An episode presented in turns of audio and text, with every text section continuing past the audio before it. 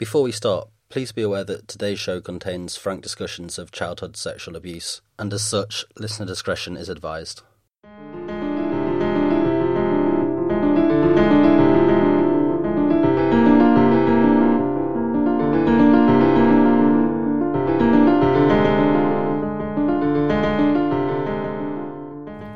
Hello and welcome to episode 8 of Bad Gays, a podcast where we uncover the dark side of gaming and history. I'm Huw Lemmey, a writer and novelist, And I'm Ben Miller, a writer, gay historian, and member of the board of the Gay Museum in Berlin. and each episode we profile a different gay villain from history, looking at their life in context and how their sexuality informed their infamy. We want to complicate gay history by talking about evil people and complicated people instead of just heroes. We're focusing on cis men because cis men are definitionally the most bad, and we're asking why we don't remember our villains as well as our heroes. So last week we talked about a Weimar era gay magazine publisher who provided space for lesbians and trans people to express themselves, but also ended up writing favorably about fascists. Who are we talking about this week, Huw? One thing that's been noticeable in the series so far, especially of our British subjects such as T. Lawrence and Anthony Blunt, is that the vectors and valences of sexuality of our subjects are really clearly flavoured by a whole body of assumptions about class and behaviour. Today's subject is fascinating for me for the way his life crossed class society at a time where a lot of those assumptions were being broken down, and when Britain was changing from a very rigid class based society to a society which was really rethinking its attitudes both towards homosexuality and towards class. In fact, he really encapsulates many of the most important aspects of the 1950s and 60s, and as a result, he's become a sort of icon of that era in England, although in a way that really diminishes the severity of his crimes. And that's telling in itself, as he's become the icon of that era which the British have deeply romanticised as a golden age to avoid really examining what lies behind the myths of Englishness, class, and masculinity. So today we're going to be looking at the British gangster Ronnie Kray. So let me take you back. All The East End, 1933. I see it now. Yeah. It's still desperately poor, a working class neighbourhood which had suffered from overcrowding and disease for hundreds of years, although patrician reformers had tried to improve conditions, and the Communist Party was on the rise at the time, demanding housing, work, and revolution. But there was another power on the streets of London at the same time gangs. These street gangs were organised crime groups who ran various forms of illicit businesses and they had their own territories. Groups like the Aldgate Mob, the Bessarabian Tigers, the Bethnal Green Mob, the Hoxton Mob, Camden Town's Broad Mob, the Elephant and Castle Mob, Islington Mob, King's Cross Mob, the Odysseans, West End Boys, and the Whitechapel Mob. These groups often emerged from specific immigrant communities Russian or Eastern European Jews, Maltese, Irish, and Italians especially. Hmm. And so, in the middle of this, in the Old East End in Hoxton, Charles Kray, who's a clothing dealer, and his wife, Violet, welcomed to the world their two twin boys, who they named Ronald and Reginald, and they became known as Ronnie and Reggie. The Krays were already known as something of a rough family who lived near the margins of the law, but also they lived in an area of extreme deprivation, and crime could be a matter of survival. Their father Charles would later become a deserter during the Second World War and the two lads took up boxing, emulating their maternal grandfather, and they were actually both quite good. Ronnie, who had a more unpredictable temperament, was a, a bit of a slugger, but Reggie was seen as a better bet to have a professional fighting career. As teenagers, they formed their own street gang, and they were in and out of trouble throughout their teens. They left school at 15, which was quite common for working class youth at the time, and they tried their hand at honest work as well as concentrating on their boxing careers. Ronnie worked at the old Billingsgate Fish Market for a while, which is down near Tower, Tower Bridge in the Tower of London, and also as a roofer. But in 1952, this all changed. They were called up for their compulsory national service to the Royal Fusiliers. What is a fusilier for those of us who are not from the UK? Um, it's a type of soldier. Okay. Um, the Royal Fusiliers is like a regiment. Okay. It's the name of a regiment, I think. Yeah. Um, it was never going to work though. Uh, they left actually during the signing in, uh, signing up process, and then once they had been signed up, they were repeatedly absconded and went AWOL. And after Ronnie punched a policeman who was trying to apprehend them, they were arrested and imprisoned for a short while in the Tower of London, and they were actually amongst the last prisoners ever held in the Tower. They were court martialed and found guilty, and their time in military prison was marked by a brutality. For example, they threw a, uh, their latrine over one prison guard, and a and uh, an urn of hot tea over over another. And they burnt their bedding and handcuffed guards to radiators, and eventually they beat up a screw and escaped. Anyway, they were recaptured, but because of this behaviour, they were given a dishonourable discharge from the army. Uh, this criminal record dashed their hopes of their boxing career, and so back in the East End, they turned seriously to the task of building a criminal empire. Uh, Ronnie was actually involved in a fight with the Watney Street gang outside the Britannia pub in Shadwell in East London, which is now a fried chicken shop. And uh, in the fight, he stabbed a man called Terry Martin, who was one of the Watney gang. And so a tit for tat retaliation began, and uh, a fight outside the Artichoke pub on Stepney Way. He actually stabbed somebody with a bayonet. Yeah. And so, following this, he was convicted of grievous bodily harm and then later firearms offences and served three years in jail. And really, this was a pattern that started to emerge in, in their crime life. Reggie was a sort of smarter operator, while Ronnie really struggled to contain what seemed to be a pathological urge for violence. And just to remind our listeners, um, Ronnie is the bad gay that we're talking about, and Reggie is his brother. Yeah. Yeah. Um, and yeah, the twins rebuilt their criminal career on that pattern. Before the Artichoke pub attack, they'd been offering security services to a rundown snooker, snooker club in Mile End called the Regal. That sounds suspiciously to me like an offer of protection that you can't really refuse. Yeah, their early career was really built around protection rackets. Um, so they were they, they they were running this protection racket at the Regal, and then eventually they bought the Regal out, and Reggie refurbished it and turned the business right around. Uh, meanwhile, Ronnie took on a Maltese gang who were trying to extort protection money from them by attacking them with cutlasses, which are those big swords that pirates use. Anyway, um, and then through violence, threats, arson, etc., they began to acquire more and more properties in the East End. Um, by 1960, Ronnie was back inside in jail for running a protection racket when Reggie was approached by the notorious West London slum landlord known as Peter Rachman. Rachmanism is um, a euphemism in the UK for slum landlordism, now in fact based on this guy's behaviour. Landlords are great, aren't they? Anyway, he offered them a lease on um, on this gambling club in West London, uh, and this was just the beginning of the move from just being yet another pair of sort of East End gangsters to becoming West End national celebrities and eventually legends. It's not really sure now whether the deal was extorted from Rachman or not, but either way, the Krays took over, and for three years they ran the club and it turned into a popular hotspot. It was frequented by gamblers and artists like Lucian Freud and Francis Bacon. And meanwhile, downstairs there was another club called the Cellar Club, which was a lesbian bar. And was it known to the kind of art world people and the high society people who are going to this club that it's owned by these notorious gangsters and that's kind of part of the charm, or is this something they're trying to keep hidden? That does become part of their identity, yeah, later. Like they, they, they become, um, yeah, it becomes an exciting part of the romance of going to a, a Kray club. Ooh. Um, anyway, the, the, the debts that they were accrued by their customers also allowed Ronnie to start extorting wealth and fa- favours off them. Um, there was one man that, in particular called David Litvinoff, and he was a sort of film industry fixer within the the, the crime world, the demimonde. Uh, he owed three thousand pounds to the club, which was obviously a lot in the early sixties.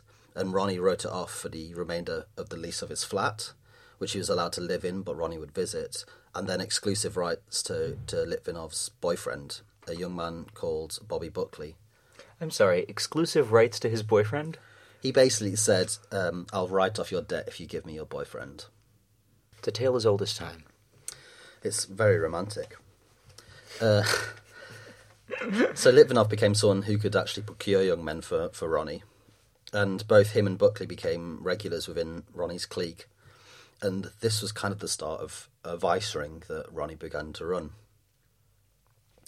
So they were gathering more and more property throughout the West End, and as you were saying, they became sort of these celebrities, and um, they had this charm to, to them, this sense of danger. And uh, they started to get more and more famous people coming to their clubs, including people like Barbara Windsor, Judy Garland, and Frank Sinatra. Judy. Doesn't get gayer than that. Yeah. So this we're talking here about mm, the early 60s, sort of 63, 64. And when you say vice ring, um, what exactly is going on, and what is the kind of legal and social environment in which all of that is occurring? Well, we're in a period in the UK of what's regarded as a period of liberalisation. Um, there was a new Labour government who was seen as very progressive, uh, and there was a Labour Home Secretary called Roy Jenkins. And over the past 10 years, he'd had this whole slew of um, change in social policy. So, abortion law and divorce law was relaxed, capital punishment was abolished. Um, Roy Jenkins decided not to inflict corporal punishment on prisoners. There was also the end of national service, which obviously they'd uh, been forced to do. And there was also, importantly, the abolition of theatre censorship. Um, before the 1960s, everything that went that was performed on the British stage had to pass a censor called the Lord Chamberlain, and that was scrapped, which led to a real liberalisation in culture in general. As you got the satire boom, which started off as live satire and then became things like Private Eye.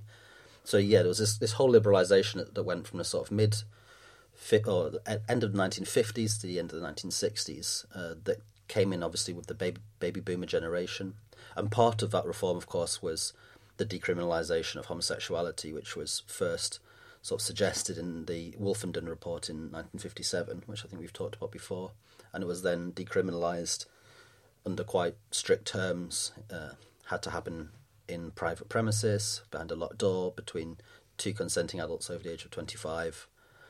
Um, and procurement and flirting and cruising were much harshly, much more harshly cracked down on. But yeah, there was this sort of liberalisation attitudes towards homosexuality at the same time.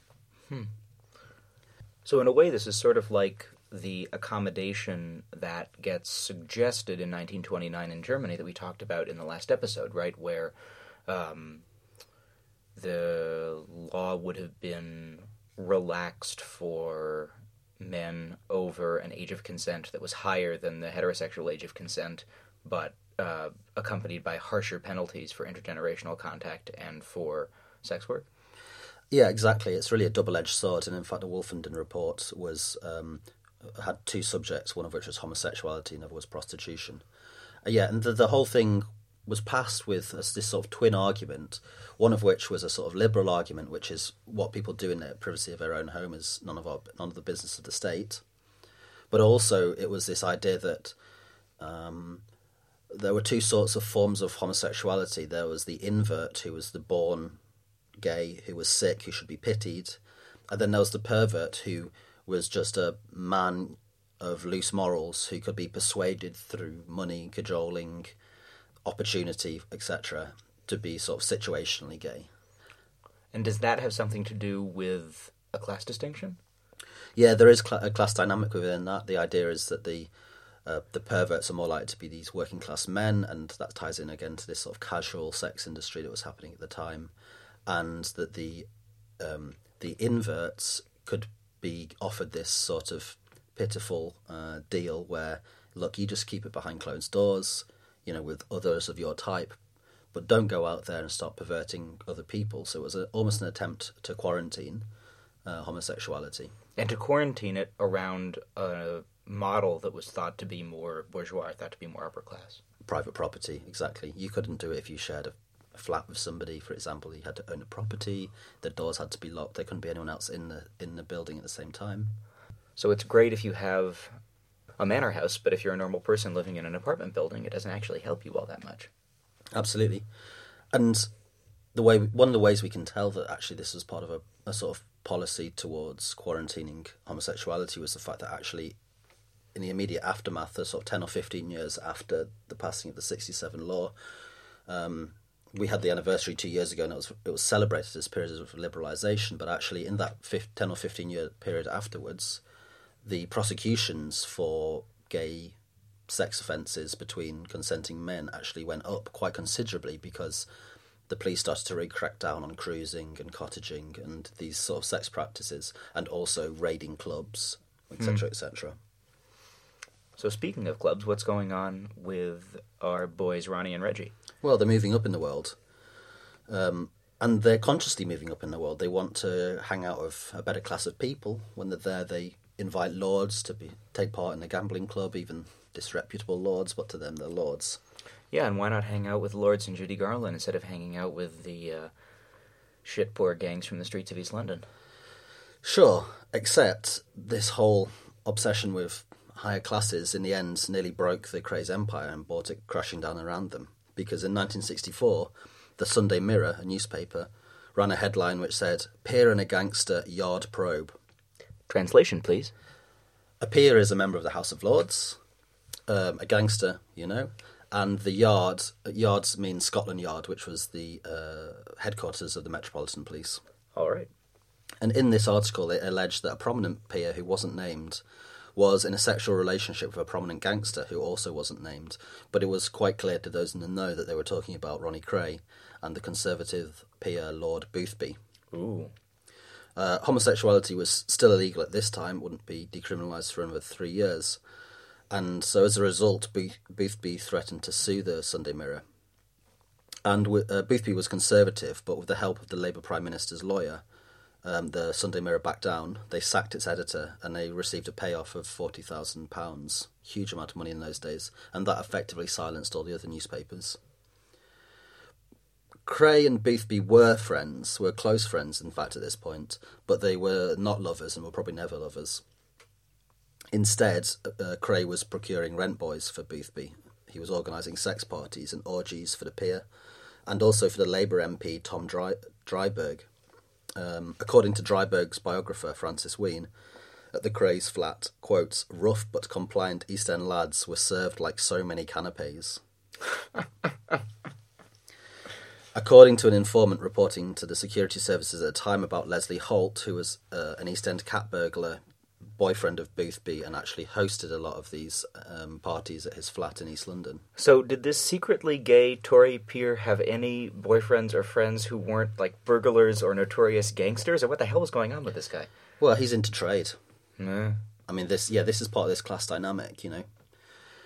Anyway, according to according to this um, informant for the security services talking about Leslie Holt, this boyfriend, he, he says, "quotes Boothby has used, been using him for a long time. He has given him expensive cars, and they have been to the they've even been to the opera together a couple of times, which is rather bold. They are genuinely attached. This is no fly by night affair." The report continued. Boothby is a kinky fellow and likes to meet odd people, and Ronnie obviously wants to meet people of good social standing, he having the odd background he's got, and of course both are queers. Leslie never suggested that there was any villainous association between the two and they are not likely to be linked by queer attraction for each other. Both are hunters of young men. End quote. As part of this, um, there are not so far fetched allegations that this is actually these were, were um, relations of a paedophilic nature. This was actually a paedophile ring, and this ties ties into ongoing dark rumours about paedophile rings in the highest echelons of British society. One of the hardest things I think when studying gay history and queer history is to think through the very different understandings in the 19th and first part of the 20th century, really until very recently, about the kind of meaning and nature of intergenerational sex and how that maps onto identities and how that maps onto how people think about themselves and think about each other. So there are a lot of people for whom sex with 15, 16, 17 year old boys, as heterosexuals at that time, uh, heterosexual men, were having sex with 15, 16, 17 year old women, and that was considered to be part of attraction to adult people. And now, obviously, um, and probably correctly, we have a different understanding of what ages of consent are and how uh, people can or cannot consent at different ages and what an age difference means in terms of power relationships. Um, and so I think it's important to kind of note this, even though it's incredibly uncomfortable to talk about, and even though it raises a lot of our deepest fears about A, um, the abuse and rape of children, which is horrifying, and B, the blood libel against gay people that we're all pedophiles. Yeah, I think I think this is a good example to talk about it in some ways because this would have been seen probably within certain as- circles of their society that they're mo- moving in of perhaps uh, certain upper class aspects as as part of a male adult sexuality. Um, I think a lot of people at the time would have written this down quite clearly as abusive and perverted. They'd probably have regarded it as, but I think it. I think it's clear from this sort of relationship that um, it it's seen as part of. They probably conceived it as part of a valid part of their sexuality, and yet that's because they didn't care that it was an abusive relationship. Right. Um, they were not people who cared about the autonomy of other people's bodies in the slightest. Right, and you know a lot of the wealthy men um, at this time who are having sex with 15, 16, 17 year old women are also not particularly concerned about the health or the bodily autonomy of the women they're having sex with. So No, it's not a gay yeah. thing. It's the idea that kind of a certain class of man to which the Krays aspire and which Lord Boothby is part just have this kind of right over the bodies of other people, which is uh, profoundly horrifying. Yeah, I couldn't agree more. which to me points to the need to be really precise with the language that we use to talk about these crimes. Well, that took a really heavy detour, but I think one that we really needed to take in order to kind of talk through a very complicated and difficult issue. I agree. So going back to um, Ronnie Kray and Lord Boothby, why was it that a Labour Prime Minister's lawyer got involved with a Conservative peer's case? Well, the reason is that Harold Wilson, the Labour Prime Minister at the time, was well aware of Tom Driberg's involvement, and with an election to be held soon, um, that Labour was uncertain, very uncertain about winning. He really couldn't afford the scandal, and at the same time, the Tories, the Conservative Party, were in the same position. And so soon after the Profumo affair, which was a sex scandal that basically helped bring down the previous government. And just to remind our listeners, uh, Tom Driberg is the Labour MP who is involved in these orgies um, with young men that are being set up by Kray at his flat. Yes. Um, so basically, uh, there was a cover up. The police were told to remove the pressures from the Krays as a result. Um, also, two backbench Tory MPs have actually already informed the party whips, that, who are the um, internal discipline of the political parties in the UK, that Driberg and Boothby had both been seen importuning young men at the dog tracks, the dog racing tracks, and also hanging out with the Krays. So the issue went away. But I think that really does sum up this sort of nature of the British establishment at the time, which was these things were all against the law. They were prosecuting working and middle class men for these crimes the whole time. Crimes such as consensual gay sex behind closed doors, and yet at the same time, they were untouchable in this sort of environment. Right, and they're having orgies with people who are certainly not above the 25 age of consent. Yeah, Um, absolutely. maybe not above a modern uh, age of consent either. And um, it reminds me a lot, actually, of our conversation about Anthony Blunt, where arresting any one person would, like, you know, knock down this whole house of cards and bring everyone else down with him. And everyone knew within that establishment. For example, Winston Churchill said of Tom Driberg, Tom Driberg is the sort of person who gives sodomy a bad name. and um, Boothby himself actually said of Driberg, um, Tom Driberg once told me that sex was only enjoyable with someone you had never met before and would never meet again. Oh, God. And there was a class element, element to Driberg's desire. He was really into trade and working class men. In fact, he's probably someone we could return to in hopefully a later series because he's um, a, a fascinating and complex bad gay. Anyway, the issue went away, um, and it was a sort of prosperous time for the Krays. Um, there was um, this great quote from Ronnie Kray's autobiography, in fact. Um, they were the best years of our lives. They called them the swinging 60s. The Beatles and the Rolling Stones were the rulers of pop music, Carnaby Street ruled the fashion world, and me and my brother ruled London. We were fucking untouchable. Hmm. So one of the biggest problems for the Krays wasn't the police, but was actually the Richardson gang, who were a rival organised crime group who were based in South London, and they were known for viciously torturing people to achieve their dominance in the city. And on Christmas Day 1965, at a party at the Astor Club in Mayfair, a member of the Richardson gang called George Cornell um, walked up to Ronnie and called him a fat puff. Ronnie took offence and a fight ensued. Um, Ronnie is alleged to have claimed on another occasion that he uh, he said, "I'm a homosexual, but I'm not a puff.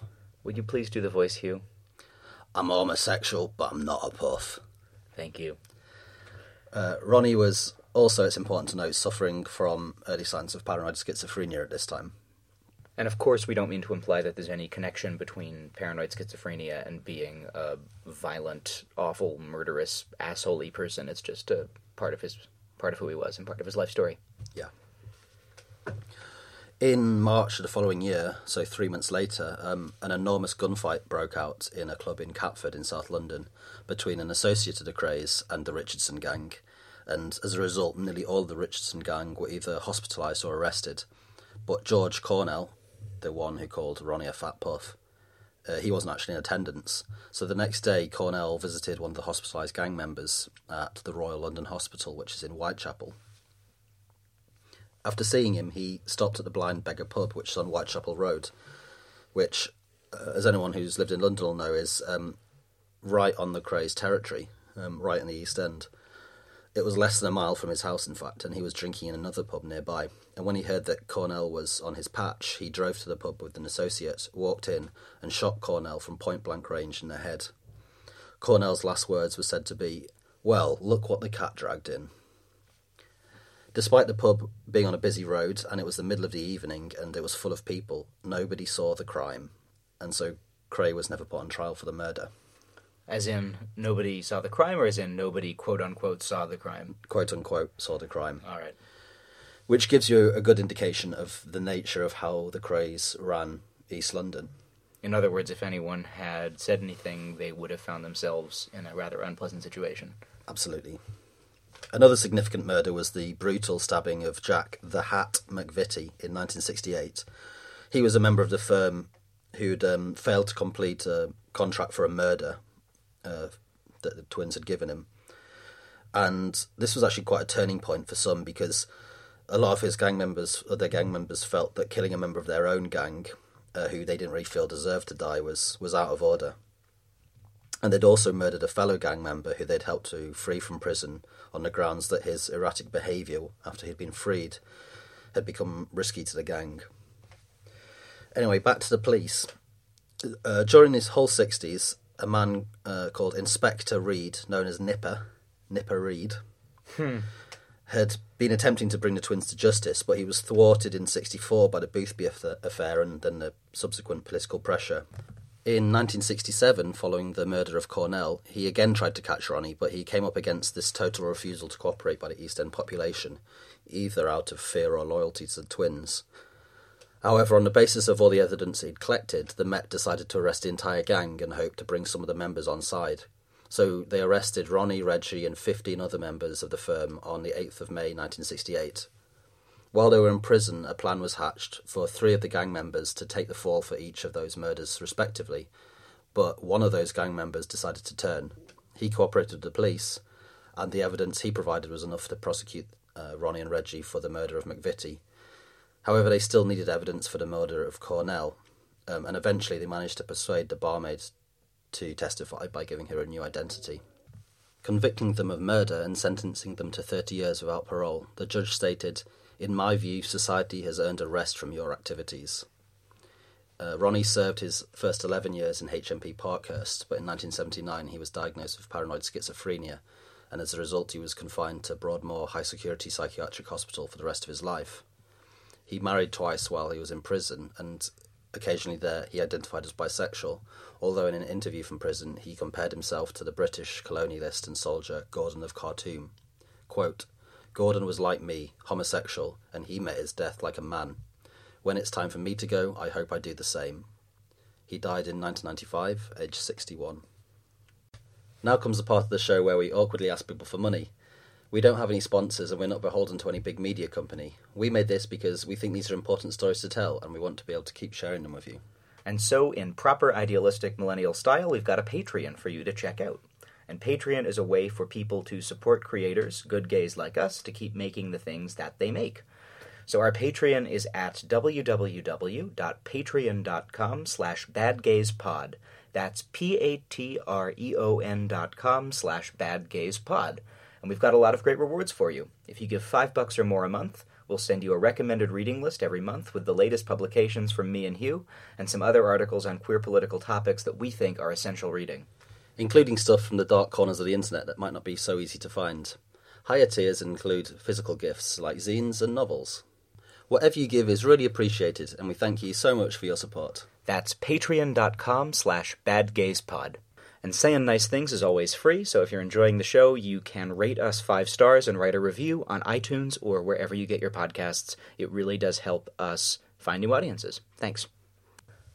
That's an incredible story, Huw, and I think the way that you framed it at the beginning as being about class is what is immediately the most interesting to me because you've got a few things going on. You've got somebody who, on the one hand, is very self consciously identifying as not a poof, which in some sense connects to that pervert versus invert thing I think you were talking about earlier, at least in my head, where he's sort of self consciously identifying as this working class kind of pervert figure who is not ashamed, who's not, you know, going to be at home, who's not going to be drawing back, who's going to be sort of actively procuring and looking for people and bringing people into the culture. But then at the same time, he's somebody who um, is incredibly kind of class ambitious, and these brothers um, rise in part because they're so good at and so driven to associate with people who are from quote unquote above their station. Yeah, I think the not a puff comment is is really illuminating, and yeah, I think it's for him probably something about showing that he can perform his working class form of masculinity um, exceptionally. Like he's not weak. That, that's when he says I'm a homosexual, not a puff. It means I'm not weak. Um, that he's a real man, and I think that's that's something that has this class dimension as well. And it's interesting too when you compare that to this kind of um, hyper masculinist gay uh, identity or hyper masculinist, um, you know, male loving male identity of someone like Röhm or someone um, in the sort of Adolf Brand der eigene circle, which is also there in many cases associated with this model of a virile older man and a younger receptive partner. Yeah. I think as well there's this aspect where um, his ability to be openly gay is actually evidence for him of his power, in that he lives in a homophobic society where both socially and legally it's unacceptable to be gay, and yet he's so untouchable. You know, he's he he, he as he says, we're fucking untouchable. Um, and a sign of that is that he he can be open be openly gay, and no one says a word about him, about it to him. The only person who did say a word about it to him ended up with a bullet in his head. So when you say openly gay, there's that one article in the Sunday Mirror which implies that he and Boothby are lovers, but doesn't name them. Um, in other media accounts, is he being described as a homosexual, either openly or in sort of coded ways? As far as I've seen in contemporary accounts, no. But within the community that he was existed in, and as, as a sort of open secret, yes, um, he clearly didn't hide his homosexuality in public. And what ended up happening to his brother? Also imprisoned at the same time, and he stayed in HMP Parkhurst, um, and he died in 2000, five years later. And I remember both their funerals actually, and it's it, it was a huge East End affair. They became romanticized as almost folk heroes um, or folk bandits or something afterwards. And people still talk in, in incredibly fond tones about it, about them. Um, so much so that it's now like a bit of a cliche or a stereotype where they say, you know, like, oh, they'll, you know, they only hurt their own. You know, you could leave your door unlocked when the Krays are around. You know, they kept this place clean. They were sort of seen as like, in, in, and often in a racialized terms because now obviously like the, the racial demographic or the ethnic demographic of their uh, the area that they controlled has now changed, and so you know they people look back on it as a as a sort of racialized golden age of the East End. Um, and I think it's really important because they've been glamorized in that way and glamorized in numerous films about them and um, books. There's just endless books, sort of hagiographies of them. That they were clearly horrendous bullies, violent, murderous, awful, awful people. And that that that that seems to me like really important to stress because because people it, it, they're lightheartedly taken as folk heroes in a certain way. So Huw, um, I think we may have just answered our own question already, but are we going to say uh, Ronnie Kray, bad gay or not bad gay? I think a bad gay. I think a pretty atrocious gay, and I think one whose history both contains uh, in itself an enormous amount of interesting stuff about um, racecraft and class and sexuality, and uh, also I think the reception uh, of his history uh, and the way that his history has been remembered contains a lot of interesting stuff about that, and hopefully with this. Um, we can start to fight against that. Um, these are not people who should in any way be glamorized, even if we did laugh now and again at some of the more ridiculous exploits of the uh, violent, awful British elite, which thankfully no longer runs that country and everything's going great over there right now. so, uh, what are some places that people could learn more if they wanted to read about the Krays that maybe aren't these kind of hagiographic sources that you mentioned. Well, yeah, it is hard to um, steer through the, the reams and reams of of, of um, schlock that have been written about them, glamorizing them. I mean, it's not it's it's part of that genre, but it's still, for obvious reasons, uh, worth going to, which is his autobiography, My Story, which tells his side of it. Um, and then one of the main sort of uh, critical writers on the Krays is uh, John Pearson, and he wrote a book called The Profession of Violence and another one called Notorious, The Immortal Legend of the Kray Twins. Um, there's also a great Guardian long read by Duncan Campbell called The Selling of the Krays How Two Mediocre Criminals Created Their Own Legend, which really covers some of that stuff we were just talking about and at the end about how they managed to glamorize themselves and what their glamorization meant for people in the UK. Great. Well, um, if you like what you're hearing on this show, uh, please visit our Patreon to support us, and you've heard how to do that earlier in the show.